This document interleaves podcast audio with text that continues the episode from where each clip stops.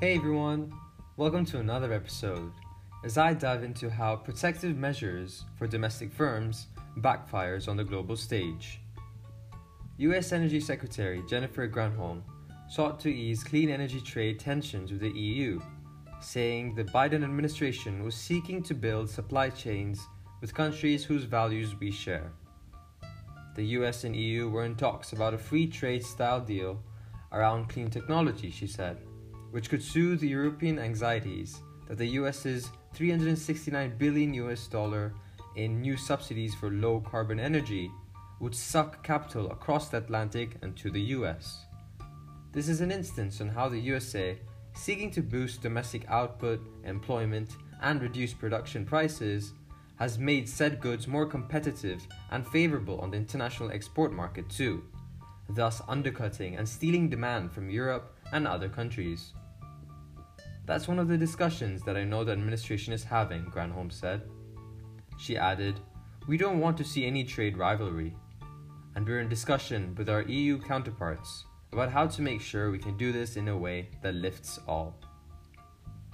Granholm's comments came hours after the EU relaxed state aid measures, allowing member states to match subsidies if there's a risk of investment being diverted from the bloc.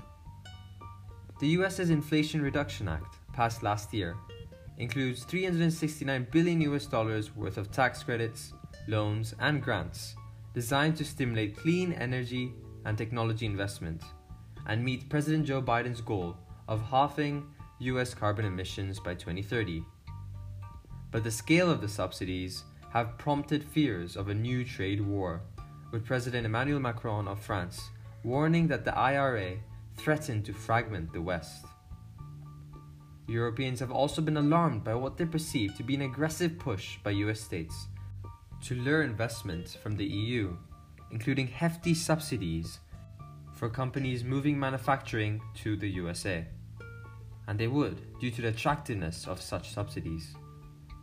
Last month, John Podesta, the Biden administration official in charge of implementing this law, said in an interview that the US would make no apologies for prioritizing American jobs as it tries to take control of global clean energy supply chains. Granholm said that the US was seeking to build the backbone of manufacturing to reverse decades of deindustrialization and break dependence on China. But allies would not be excluded. While the IRA has already brought an influx of projects and spending commitments to the USA, some clean tech developers have warned that the effort to eliminate China from supply chains will slow down deployment.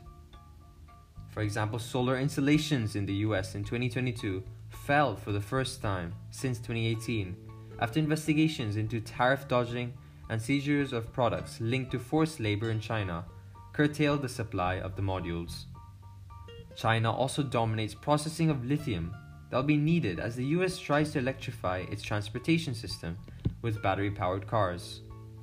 The US may still need to import lithium by 2030, Granholm conceded, but not from China. At least the goal is not to do it. So, that's it for today's episode, folks. Hope you enjoyed it and learned something new. Stay tuned and see you next week.